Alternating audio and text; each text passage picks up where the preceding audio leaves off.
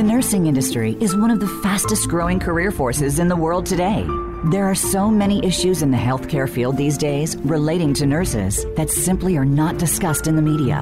Welcome to Once a Nurse, Always a Nurse, exploring the world of nursing with Leanne Meyer. Our program will help you with the most relevant information if you're in the nursing field or are planning to enter the industry.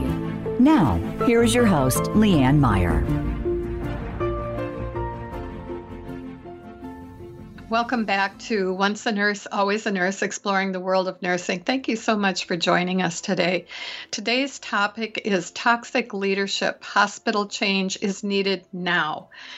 Um, this has been a really big problem across the country. Been seeing lots of things coming on with it. It's kind of like one of the outcomes of the world pandemic of, of COVID 19 is the uncovering of all the cracks and deficits in our public health and healthcare systems in the United States that have been happening over many years. It is open now to all eyes at this point that there is no equity in our healthcare. The poor Black, Brown, Indigenous, and immigrants receive the worst of our care. Uh, the wealthy receive much better care, but still, when we look at the statistics of care in the United States compared to other first world countries, we are not only not at the top, in some cases, we are not even near the top. My guests today uh, are here to discuss uh, where we are at and how toxic leadership has gotten us here. Dr. Dan Weberg uh, is uh, an expert in nursing, healthcare innovation, and human centered patient design. He has clinical experience in the emergency room, level one trauma, nursing centers, and academia. He is currently the head of clinical innovation for Trusted Health and is located in San Francisco. Michelle Lemons is a BSN and an OR educator at the Key Surgical uh, organization in Eden Prairie, Minnesota. So, uh, Dan, could you uh, bring in here a little bit? Tell us about your background, your bio, how you came to ha- to this place in your career. Yeah, thanks for having me again, and it's great to talk about a, a topic near and dear to my heart. Um, I'm an ER and trauma nurse, and, and that's really the core of me. I, I think um, I, I, have that combination of love for adrenaline and uh, sort of self-diagnosed ADHD. So that that was a perfect specialty for me. And um, I've always been interested in innovation and technology, and so I was able to uh, connect with the simulators and the and the simulation training programs early on in, in my nursing school uh, curriculum, and then ended up parlaying that into building sim centers for Arizona State University. Um, kind of decided I wanted to get into more disruptive change. I like to be on the forefront, the cutting edge of things, and um, did the Masters in Healthcare Innovation program at Arizona State University. Was in the first cohort to graduate with that. And that was really a leadership program led by Tim Porter O'Grady and Kathy Malloch, two very iconic nursing leaders. And I um, got really great mentorship from them. And then they created a PhD program and they said, we need people to apply. And I said, well, sure, why not? I'll do that. And um, I was the only student that got in the first round. And so wow. I, uh, I was able to, um, you know, be the, be the one and only student for five years with Tim and Kathy as my hmm. mentors. Mm. And so it was just an amazing experience um, you know, as that as that kind of uh, traditional curriculum and pathway on the academic side continued, I was able to um, work with Dr. Melnyk as well at Ohio State and um, help design another master's in healthcare innovation program, ultimately going to Kaiser Permanente for the last seven years as the director of nursing innovation, which was really looking at emerging technologies and leadership across the, the entire um, system 38 hospitals, 60,000 nurses. And, um, and, and my last project there was able to even start designing new curriculum for the new Kaiser Permanente School of Medicine, uh, specific around how do we address interprofessional education, toxic teams, toxic leadership. And uh, in September of 2019, I decided I wanted to kind of put my my mouth where uh, money where the mouth was and go into a startup company and join Trusted Health to see if I could um, use my talents to disrupt the healthcare workforce and help nurses find passion in their careers and find the job opportunities that um, make them happy and successful. Wonderful. Thank you so much because all of those things are things I, have been really wanting to talk about. So we'll have lots to uh, go for. So, uh, Michelle Lemons, could you uh, do the same thing? Give us a little bio and um, why are you so passionate about toxic leadership and, and what is your interest in innovation? Sure, absolutely. I have um, I've worked in healthcare in some form for over ten years. Seven years of that being an RN. I've always been from the beginning of who I am, I think, um, just a very passionate about patient and nursing advocacy. I'm always seeking opportunities to help other people reach and realize their potentials or lift them up to achieve their goals, empowering them to overcome obstacles. Throughout my nursing career, I've worked in all areas of patient care from admission, operating room, acute care, post acute care, uh, virtually everywhere the patient goes, um, I have worked been a charge nurse and served on several committees, and education has also always been kind of where I fall back to to both empower others, but also in my career, something I've always been super passionate about. And I think I got super interested in toxic leadership when I first decided I wanted to be a nurse, which was mm. when I was about seven years old. Really? which is very interesting. I was uh, I was in the hospital. I had some kidney issues going on, and it was just happened to be right after my parents divorced and my mom was remarried, and so there was quite a bit of heat in our family, as you can imagine. Mm-hmm. And a nurse came in the room in my hospital room when my parents were fighting, and she just was able to dissolve the argument and come and talk to me with, How are you doing? And I think the most incredible part of that was that it wasn't condescending, it wasn't pity, it was just she was just absolutely empowered in her knowledge and in her skill and in compassion. And so I think that really is why I became passionate about toxic leadership because without toxic leadership, when we have healthy leaders empowering nurses, right. you just get the most absolute, truest form of nursing, and that is advocacy skill and compassion communication. You get to really exemplify all those things, which is what most of us went into nursing for.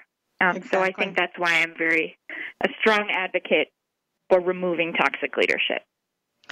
I know there are many different kinds of uh, personality assessments, but the one I'm most familiar with is Myers Briggs. And they always say 80%, mm-hmm. 80 to 84% of people in general, not just nurses, attracted to healthcare, uh, but especially with nurses, have a uh, sensing feeling um, mm-hmm. uh, personality, and uh, the rest of us that, that come to it for from a different point of view um, uh, also so, many times have that passion though that comes with doing something that's very important, helping people in crucial mm-hmm. situations. So it's one of the things that draws me to nurses in general. It seems to be a universal thing, and I agree with mm-hmm. you when you have people who do not understand that and lead from a, a position that uh, disrupts the normal harmony that that could be happening between teams and and uh, in this mm-hmm. difficult work that we do it just makes everything so much harder. So um, coming back to dan again i know you just completed um, a survey with nurses and uh, i think you just also put it out into the public. Could you tell us about that? What did you learn? And um, you know where do where do you go from there with it yeah, I mean, this really uh, spoke to us. This this opportunity to survey nurses on how they're being supported spoke to us in the middle of the COVID, although we're still in the middle of the COVID kind of crisis. But we were, um, in our viewpoint at, at, Trusted Health, we are deploying nurses to all 50 states. And as COVID uh, crisis ramped up in New York, we are deploying up to 200 nurses a week to uh, COVID hotspots. And wow. from that viewpoint, we were able to see a lot of different factors across multiple facilities, uh, healthcare facilities, and how nurses were treated. And some were treated amazing. Some healthcare leaders were reverting back into a very transactional, very like archaic, hierarchical kind of model of, of just threatening. Um, and and we, we we wondered what nurses were actually experiencing across the board. And so we sent out a survey to uh, just over 1,500 nurses, working nurses across the country, asking you know, how are they feeling supported by their facilities and how is their wellness and specifically their mental health being supported? And mm-hmm. we found a couple interesting uh, pieces there. So, first, uh, across the board, and it's probably not surprising to the listeners or to, to the both of you, but nurses feel like health systems do not support their mental health and wellness in any way. I mean, it was like the you know on a scale of I think I think it was one to ten that it was like rated a three. So um, just really really bad. It, like just no resources um, being being given to these nurses working in very stressful situations, especially during COVID. And we also asked them, you know, based on this information, how are you? How is your commitment to the nursing profession? And I think this is also not surprising to us because we're mm-hmm. in it, but um, about 86 to 90 percent of the nurses said they are more committed to the profession than ever. So, despite wow. not being supported mm-hmm. and being burned out and being treated, you know, in, in, a way that they don't feel is optimal, they're still more committed to the profession and their patients than ever. I think that speaks a lot to the nursing profession in general, but it also worries me that we're putting up with a lot of stuff that we don't need to, and I think we mm-hmm. need to think about mm-hmm. a change. And and um, and that that survey really brought that home for us. Yes, that's amazing. And then what will you do going forward? Is is this something you repeat again at some point or um, take it to a new level? Yeah, so you know, I'm always about like, what do we do about this stuff? So I, I like action, and I think that's the ER nurse in me. But we decided to actually uh, leverage some uh, opportunities and connections we, um, we have in uh, with Ohio State University. So I reached out to the dean there, Dr. Bern Melnyk, who's well known with evidence-based practice and all and all that great stuff. And um, she she's a big proponent of mental health for nurses, and so we were able to form a partnership with her uh, in two ways. The first way was we created a, a national support line that uh, was staffed by mental health nurse practitioner faculty. And so it was a nurse to nurse connection that frontline nurses could call at any time in order to um, just, you know, talk about their anxiety, talk about the stress, talk about anything that was um, bugging them because we saw so, we, I mean, we had nurses calling us crying, um, you know, yeah. after shifts and things. So it was that resource. And then the second part of that was we wanted a longer term solution to this. How, how can we help nurses build coping mechanisms so that they can deal with it in the short term while the rest of us fix this system that's so broken? And so we created this wellness partner program in which nurses, we have over 200 nurses enrolled in it. And those nurses get one on one coaching from nurse practitioner students and nurse practitioner faculty at The Ohio State University College of Nursing um, over a six to eight week uh, uh, uh, engagement and that's really helping them build coping skills. So that was a small part that we were able to leverage and, and create um, for for the nurses involved with Trusted Health, and then we tried to spread that word and use that to catalyze others to do amazing work in this space too. And you might have seen American Nurses Association has come out with a huge mental health resource center. Um, other other institutions are building support lines and coping um, skills for nurses, and so we hope that we helped catalyze some of that into the national consciousness so that we can take care of the people taking care of us Yes, mm. um, also on on my page on my website, but also on the uh, Living Buddhism and uh, Facebook page for Once a Nurse, we also have some uh, resources for nurses to be able to call in, um, some talking circles, uh, some resources also with people who are trained in being able to uh, uh, do some counseling, coaching kind of thing. So, yeah, there's a lot of stuff out there, but I think for most nurses, um, they don't have time to access, like like you somebody was saying, a webinar or, um, mm-hmm. uh, you know, a, a, something that takes a lot of time. They need to be able, in that moment when they have 10 minutes, be able to connect with somebody. And I think that's absolutely imperative. Michelle, tell me about your thoughts as you mm-hmm. hear these um, information from the survey. Any surprise? Yeah. No. Not, unfortunately, I wish I could say, like, wow, those are shocking.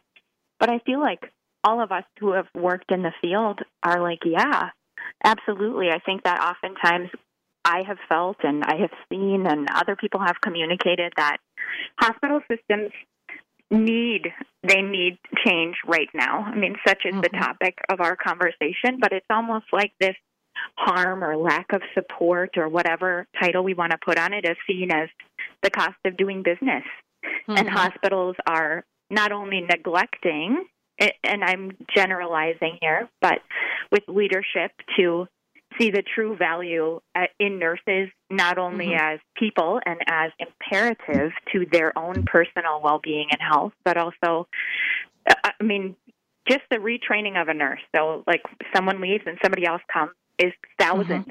thousands and thousands. We have great clinical research supported by data after data that says an unhealthy nurse is not going to breed a healthy patient. You have right. worse patient outcomes across the board if you don't take mm-hmm. care of the people who are taking care of you. So, unfortunately, I'm not surprised. And the thing I think is very encouraging, though, is that we're saying, hey, it's not okay. It's not going to continue. And just like Dan said, here are the immediate resources that you need that you can have while the rest of us who are outside of it in this moment and still passionate about it change the game for you and change the face right. of the organization, institution, and culturally.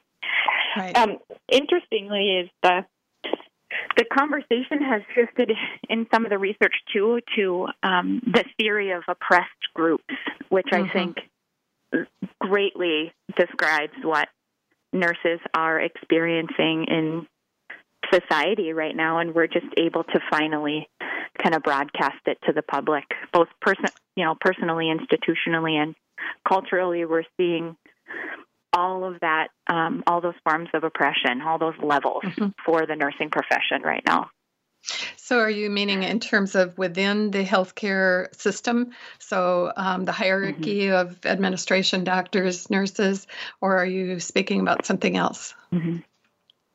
I think I think yes, and I think individually nurses go into it like we said with this mentality of I want to help other people. I want to take it's like a deep devotion and to their mm-hmm. patients mm-hmm. and their love for their career institutionally, we kind of have this mentality of that's the cost of doing business if you have to suffer or you mm-hmm. kind of signed up for this when you went to school.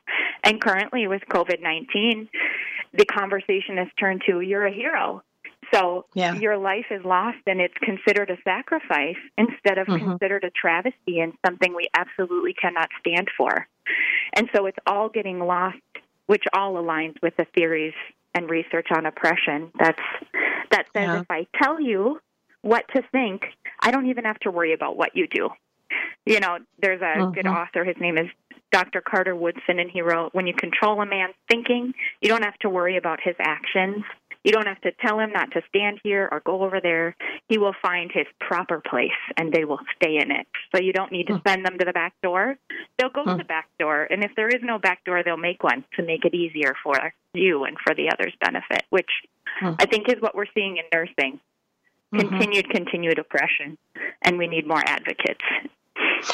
It's interesting. I want to get back to Dan too, but I just was watching a video with Stephanie Ferguson, and she's a representative for WHO uh, World Health Organization, and she mm-hmm. uh, was talking about the nurses in uh, Africa during the COVID that they simply refused to work unless they had the proper PT, mm. PPE and um, ventilators and all of the other equipment they needed. They were like, "Yeah, patients are going to suffer, but uh, sorry, we're not going to sacrifice our lives.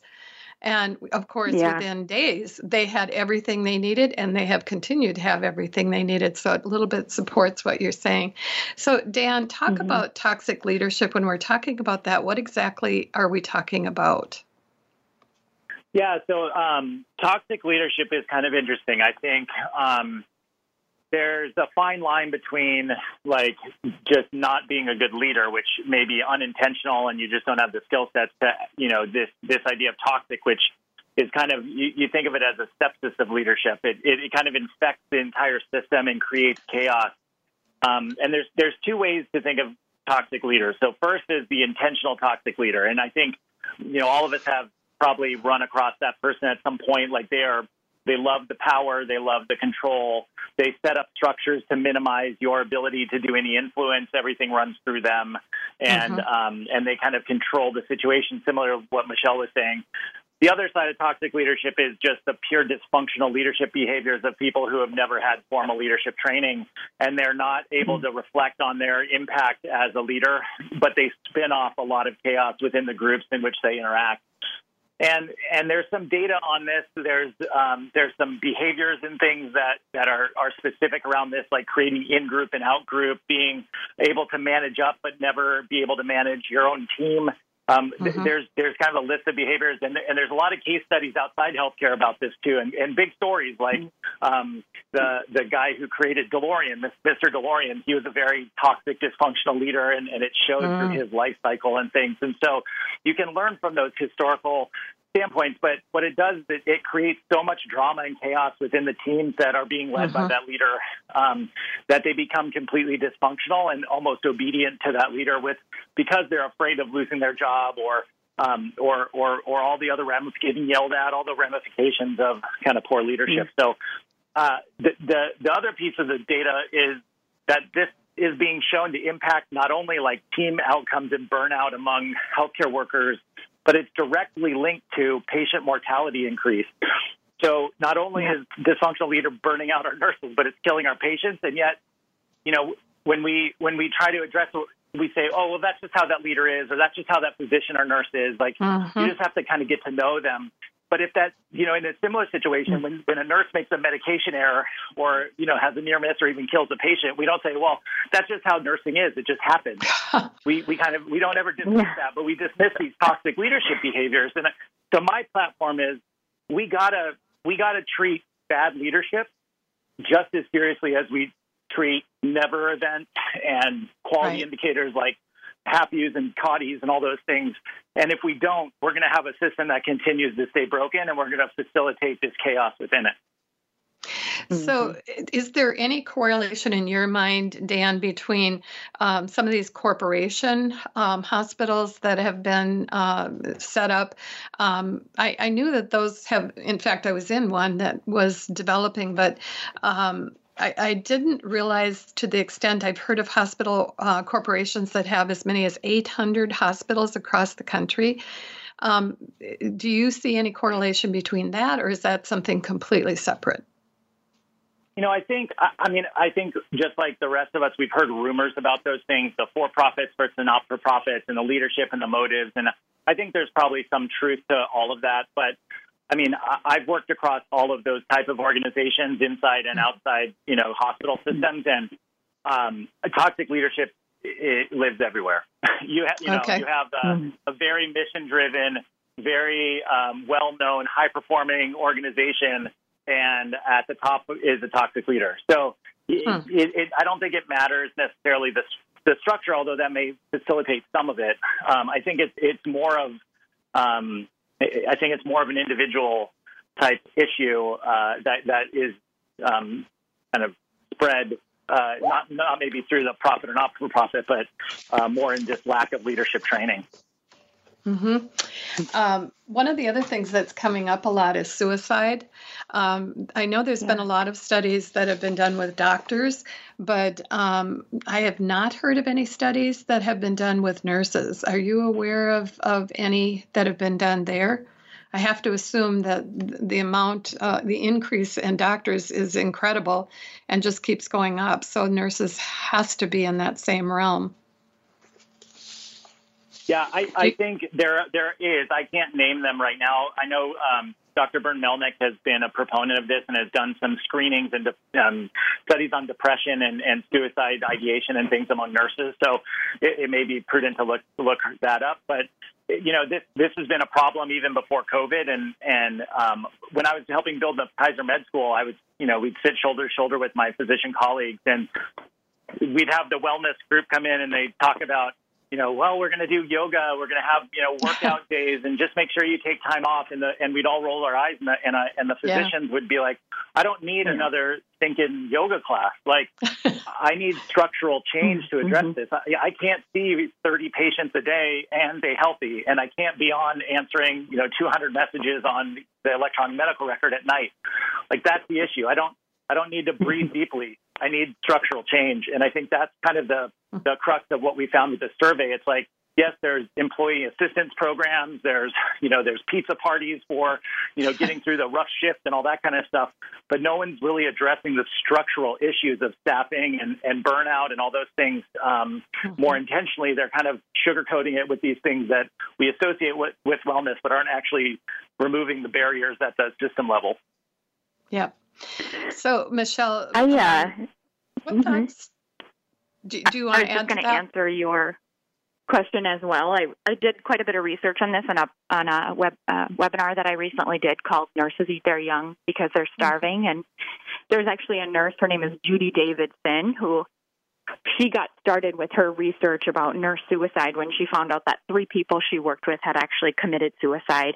So immediately she started looking for data. She's like, "How is this happening?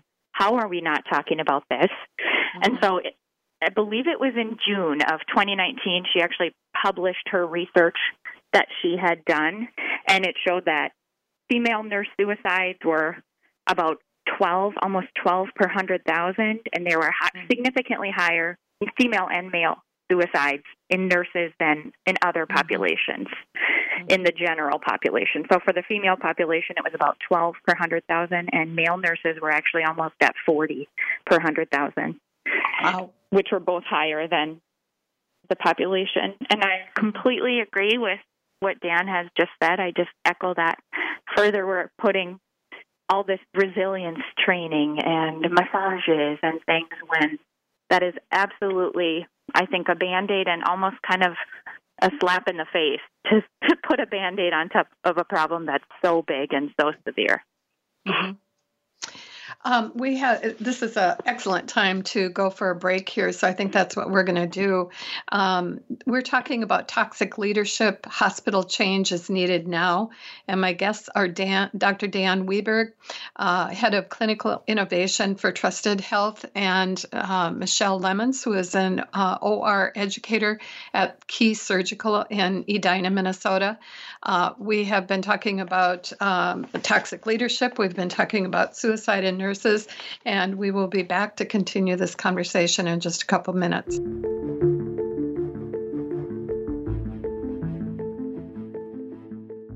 Follow us on Twitter at VoiceAmericaTRN. Get the lowdown on guests, new shows, and your favorites. That's VoiceAmericaTRN. WomenInHealthcare.org, a national nonprofit, is our newest partner at Once a Nurse. It is among the most rapidly growing professional development groups for women in healthcare today. Through healthcare education, professional development, mentorship, community, and a focus on self, the organization empowers women with the tools needed to advance their careers. They use initiatives to break down barriers within organizations and equip women with the tools needed to open a powerful force for gender parity. 80% of the healthcare workforce is female, with nurses a massive majority of that percentage. But less than 20% of leadership is female. Join womeninhealthcare.org as they help all women of all ages and all levels rise up. Use code HealthPros to receive $50 off the annual membership fee and receive discounted pricing for events, free resources, webinars, and a substantial discount for our annual Leadership Summit on October 22nd, 2020 womeninhealthcare.org to be where you want to be in the world of healthcare. You are listening to Once a Nurse, Always a Nurse, exploring the world of nursing with host Leanne Meyer. To reach the program today, please call 1 866 472 5792. That's 1 866 472 5792 you may also send an email to Leanne Voice America at gmail.com. Now, back to Once a Nurse, Always a Nurse. Thank you for returning with us to Once a Nurse, Always a Nurse, exploring the world of nursing. This is Leanne Meyer, and we're talking today about toxic leadership and how hospital change is needed now. My guests are D- Dr. Dan Weberg, Head of Clinical Innovation uh, for Trusted Health.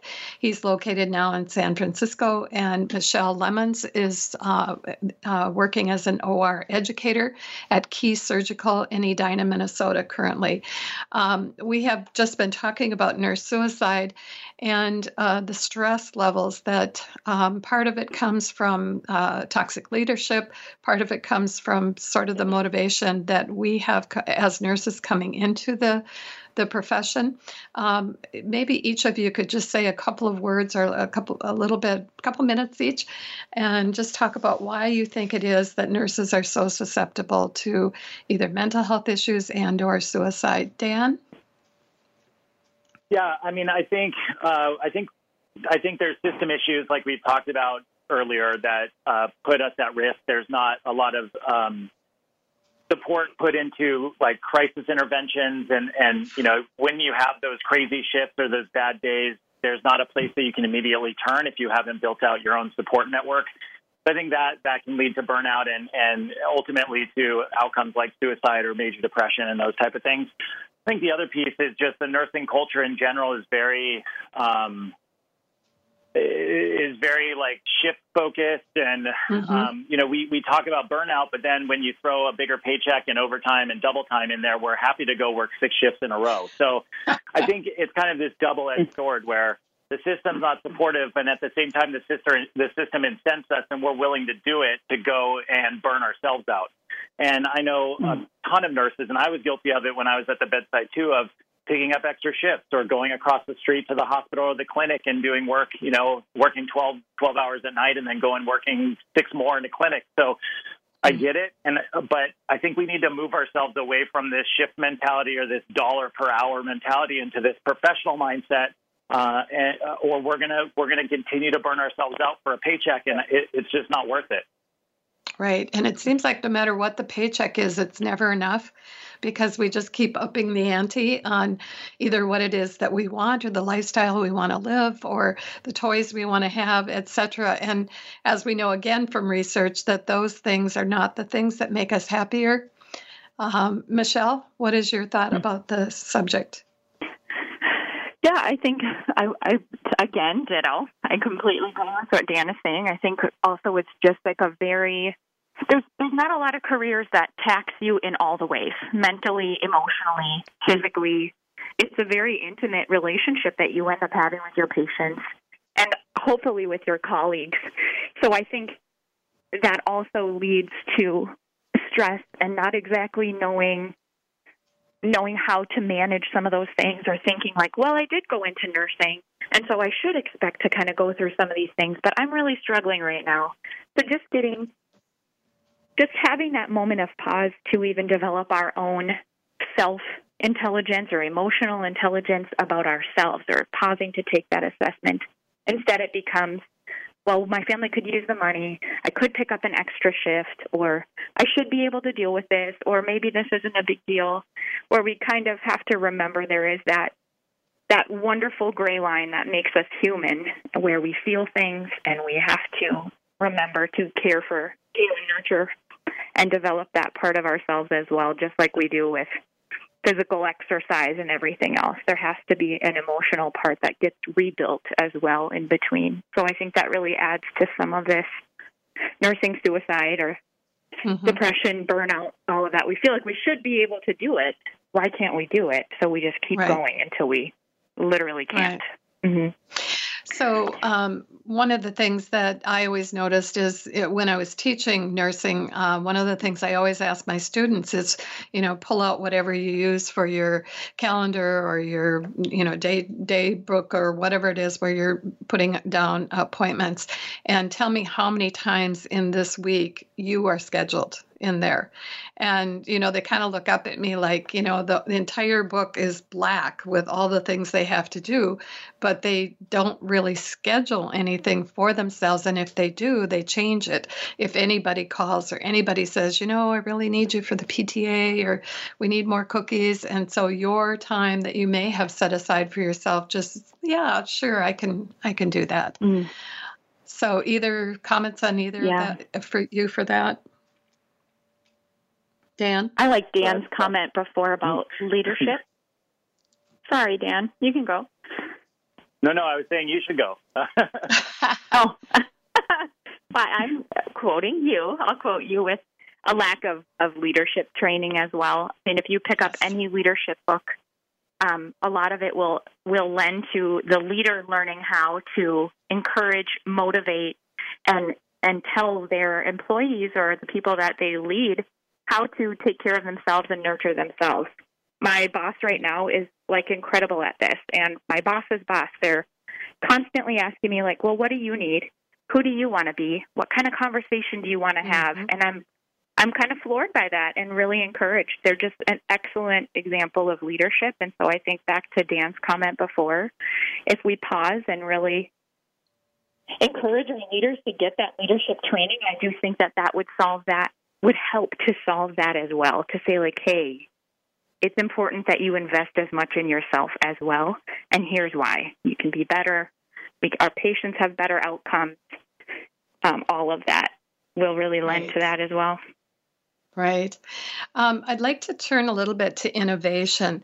Um, kind of what are some of the things that I, I think that this is a, a little known secret about nurses that we are excellent at um, solving problems. It's like we see a problem, solve a problem, see a problem, solve a problem, hmm. and we'll come up with some pretty incredible things, but nobody ever hears about it.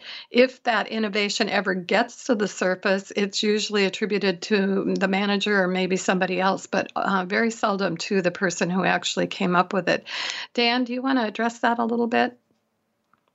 Yeah, um, I, I, mean, this has been the focus of my career for most of it. Um, and I, I, think you're right. I think nursing innovation is kind of hidden underneath the covers of, of health systems.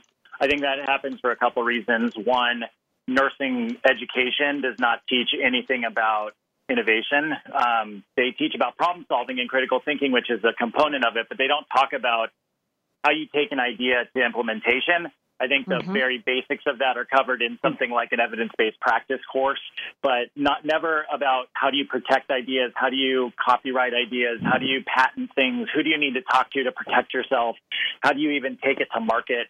Um, and, and I still I think hmm. there's a gap there, and nurses just tend to like throw ideas out, and then people take them and spin them off, and it just it's more of a lack of understanding of that whole process. But I think the other piece is, and this is some interesting uh, research that again, Bern Melnyk did, but she did it on evidence-based practice, which I, which I, you know, that's changes of practice within the practice setting, which is a form of innovation. And what she found is the number one barrier to innovation in a health system is the frontline nurse manager. And and it's not the nurse managers like actively destroying people's dreams of change, but they're just not incented to do it. They're incented to maintain the status quo and keep keep chaos at a minimum and so when people mm-hmm. come with new ideas, they literally have no idea how to take that anywhere. And so we need to do, do a better job of uh, understanding how change occurs in populations, organizational culture and dynamics, and all of these things that we just don't teach within nursing school, master's, you know, school, DNP programs don't really teach this stuff. And I think that needs to be a core curriculum because ultimately, you're right nurses are leading change every single minute of the day, and we need to understand how the how that impacts the rest of the system. So I'm a big proponent for complex adaptive systems work. We've written a couple books on that. And, and I think the more we understand the complexity of systems and how our actions interact with others, um, we can be more prepared to actually drive innovation because nurses are the center of most care. Everything kind of comes through the nurse. And so we're the best positioned to actually move innovation forward and coordinate it with all the stakeholders that need to be involved. Exactly. Hmm. Uh, Michelle, uh, talk about innovation from your point of view, but also do you know of, can you think of any specific examples of uh, nurses that have, have done innovation that maybe they didn't get credit for? Sure. I, I think that I can't think of anyone specific right this second for a specific example for not getting credit. I know that I recently was was watching a TED Talk and reading an article by a nurse. Her name is Rebecca Love, and yes. she said on average nurses do around 27 workarounds per shift. So wow. 27 ways of MacGyvering something to work better for themselves. And exactly like Dan said, we never have been taught or had the opportunity to say, "Hey, why don't we actually change the way this is?" But the other thing that that I'm really encouraged by, and I feel like we're hearing more and more about it. And Rebecca Love spoke about this as well. Is they're called nurse hackathons. Mm-hmm. So you get a group of nurses together, and you postulate a problem, and you allow them to work together in groups. And beyond that, they also have in that same space someone come in and talk about patenting and someone come in about entrepreneurship and how to start your own business and so i think that as overwhelming as it is it's starting and as long as we can continue to make the positive voices louder we will further encourage mm-hmm. all of that innovation in nursing i mean we could each probably think of like 15 things that we did at the bedside that just right. made the shift easier or were more efficient Um, Yeah. But beyond that, when you're in the heat of the moment, you're not thinking like, "Hey, I should learn how to patent this." But hmm but we need to further have that. If you know that education when you're going to nursing school, you're way more likely to be able to implement the change that you need. Just out of curiosity, have either of you been to a hackathon? Dan? Yeah, I, I, I have. Um, I participated in them at, at, when I was at Kaiser Permanente. I, I think Uh-huh. they're great to catalyze innovation. I, I do have a little bit of a bias. Mhm. I, I have kind of two pet peeves about innovation. One, I think people uh, equate innovation with the amount of post-it notes a single person can produce in a given arbitrary time period. And I think um, Yeah. that's a really big misconception um, that brainstorming is innovation, and it's not. It's a tool um, to kind of start the process. And then the second piece Mhm. is, you know, hackathons are great and they get a lot of energy. I just have yet to see a hackathon lead to something that turns into a company or or into Okay. an idea that spreads Mm. really um, meaningfully. It comes up with great product Sure. ideas and people get pitches and it it catalyzes that energy of like, oh, I could do this. Um, Mhm. But but I just haven't Mhm. seen it take that that next level. And now being in a startup, I realize like how hard it is to build an actual functioning company and just Sure. just in the, the intention and the energy it takes to do that. You know, a regular, you know, working three shifts a week nurse is not going to be able to do that. And so it, it takes kind of that mindset and that professional shift to say, like, I'm all in. Because if you're not all Yeah. in, you're not going to be Yeah. able to build something all that successful. So it, it's that kind of balance. And I think we just got to do better education and better kind of processes or support structures to help nurses Support, understand that. yeah. And then also, if they want to take that leave, like, let's recognize that because nursing Mhm. is not just bedside nursing. I think we kind of equate it with bedside patient care, but like how do we support nurses in doing all these other cool things, um, like building companies and, and doing these, taking their hackathon idea to a product? Exactly. Michelle?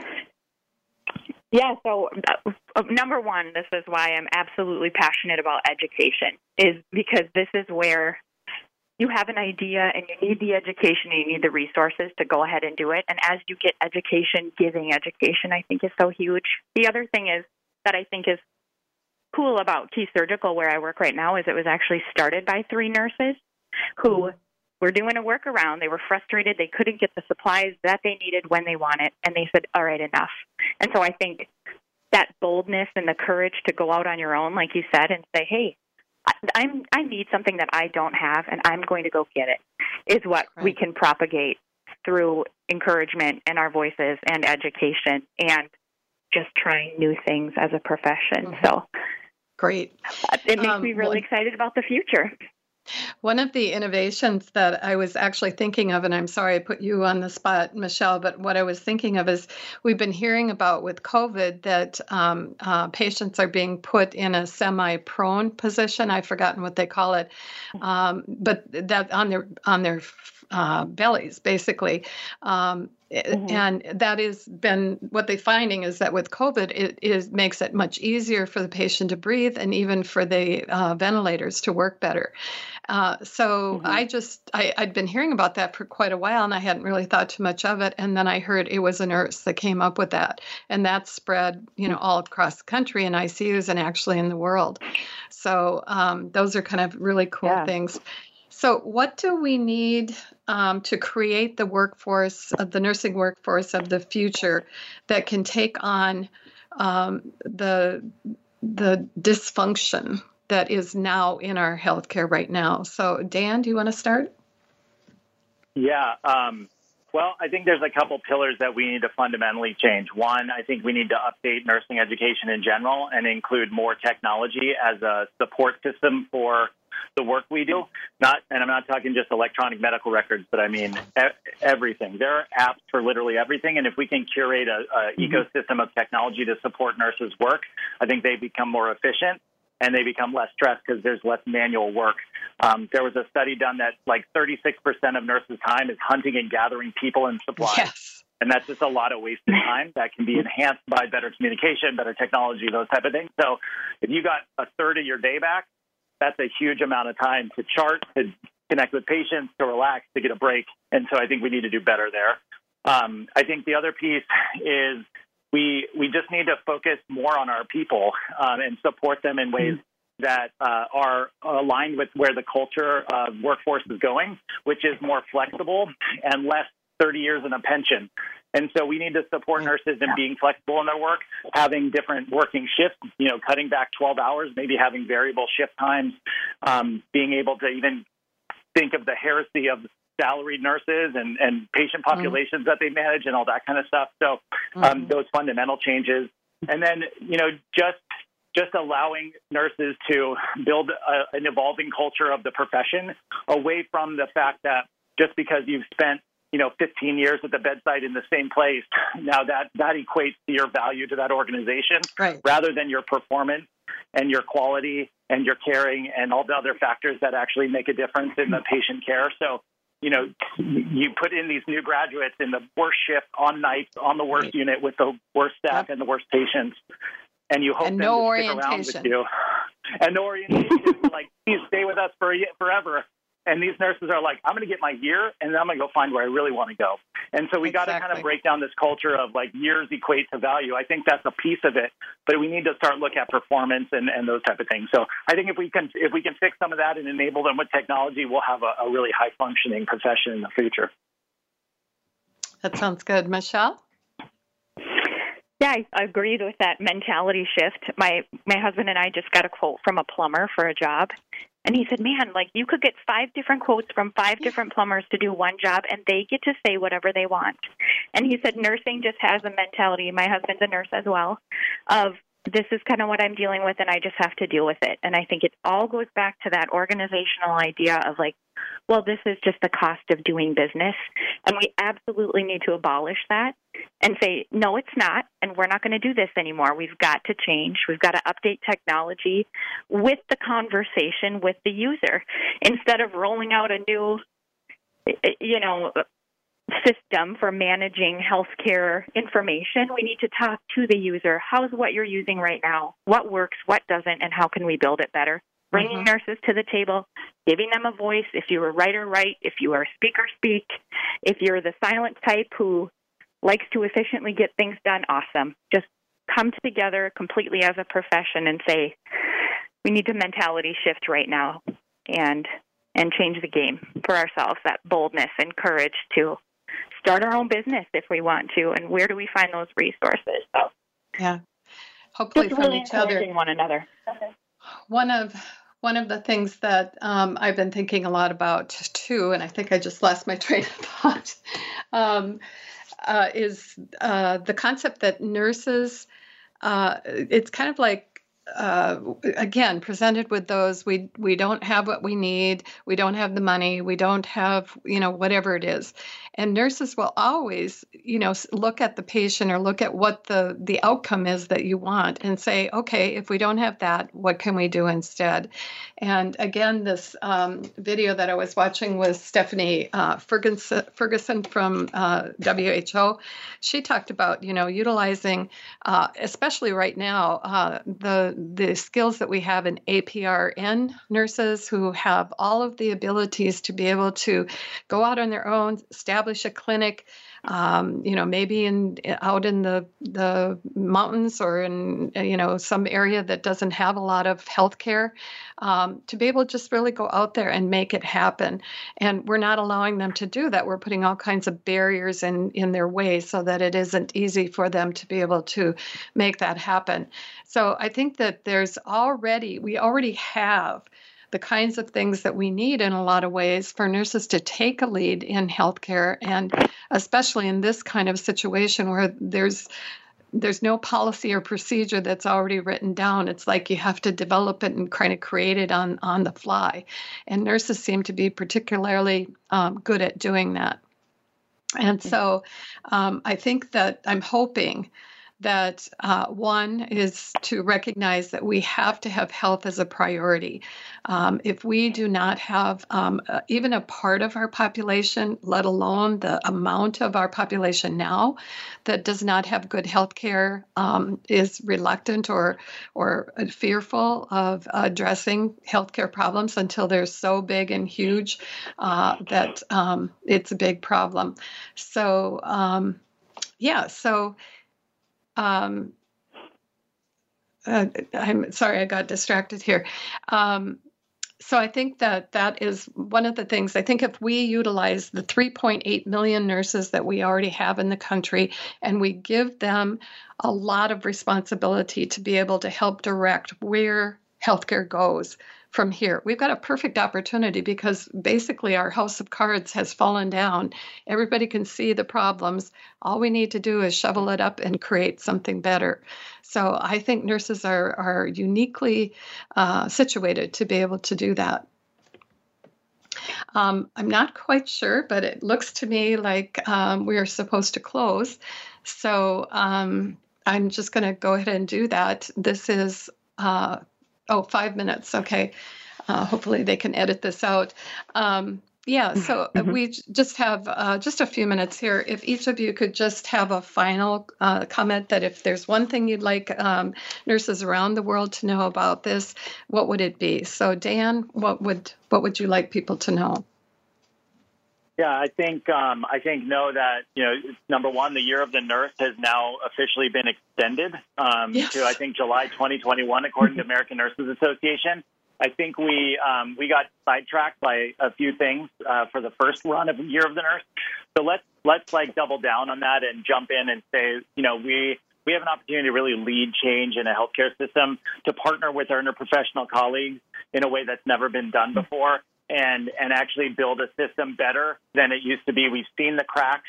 Let's write those down and fill them in, and even repave the street if we have to, um, because it, it's not going to function. If the worst thing that could happen in this whole crisis, pandemic, and social unrest is that we go back to the way it was. And if that happens, I think mm-hmm. we're going to lose um, half of the 3.8 million nurses in the country to other professions. They're just going to be done. So we need to step up and, and build the future that we want to have. And uh, and and you know, there's a lot of resources now for nurses to do that. So connect with us, connect with me. I'm happy to help connect, and um, and let's build the future we want. Exactly. And uh, stop listening to people who know absolutely nothing about healthcare. Uh, Michelle, what would you like to let nurses know? Yeah, I think that um, chaos, again, creates an opportunity, and it's okay to get angry, and it's okay to channel that anger into changing it into the system that you want to see. If someone closes a door, find a window, find another door, and find a partner, an advocate, a mentor, someone to go right along with you.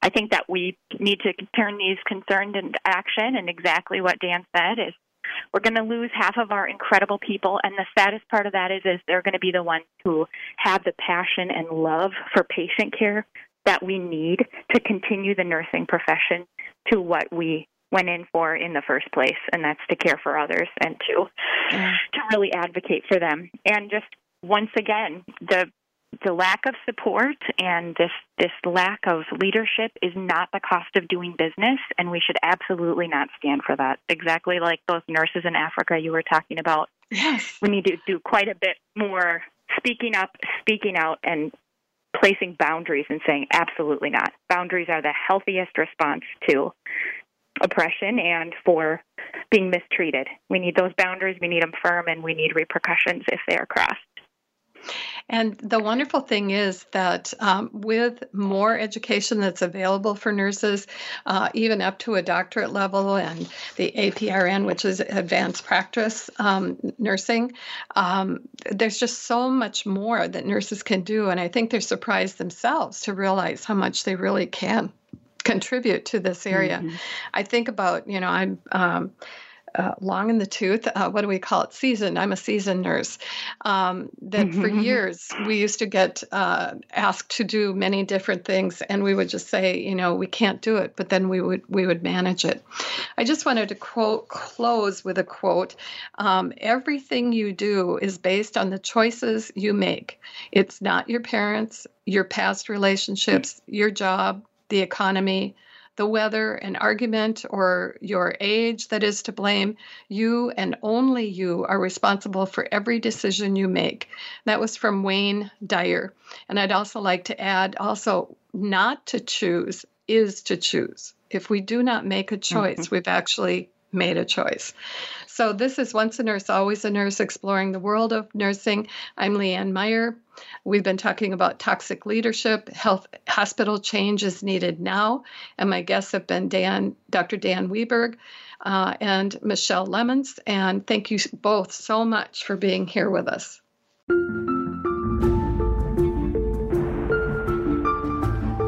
Thank you for listening to Once a Nurse, Always a Nurse, exploring the world of nursing with your host, Leanne Meyer. Be sure to join us again next Monday at 10 a.m. Pacific Time and 1 p.m. Eastern Time on the Voice America Health and Wellness Channel. Have a productive and insightful week.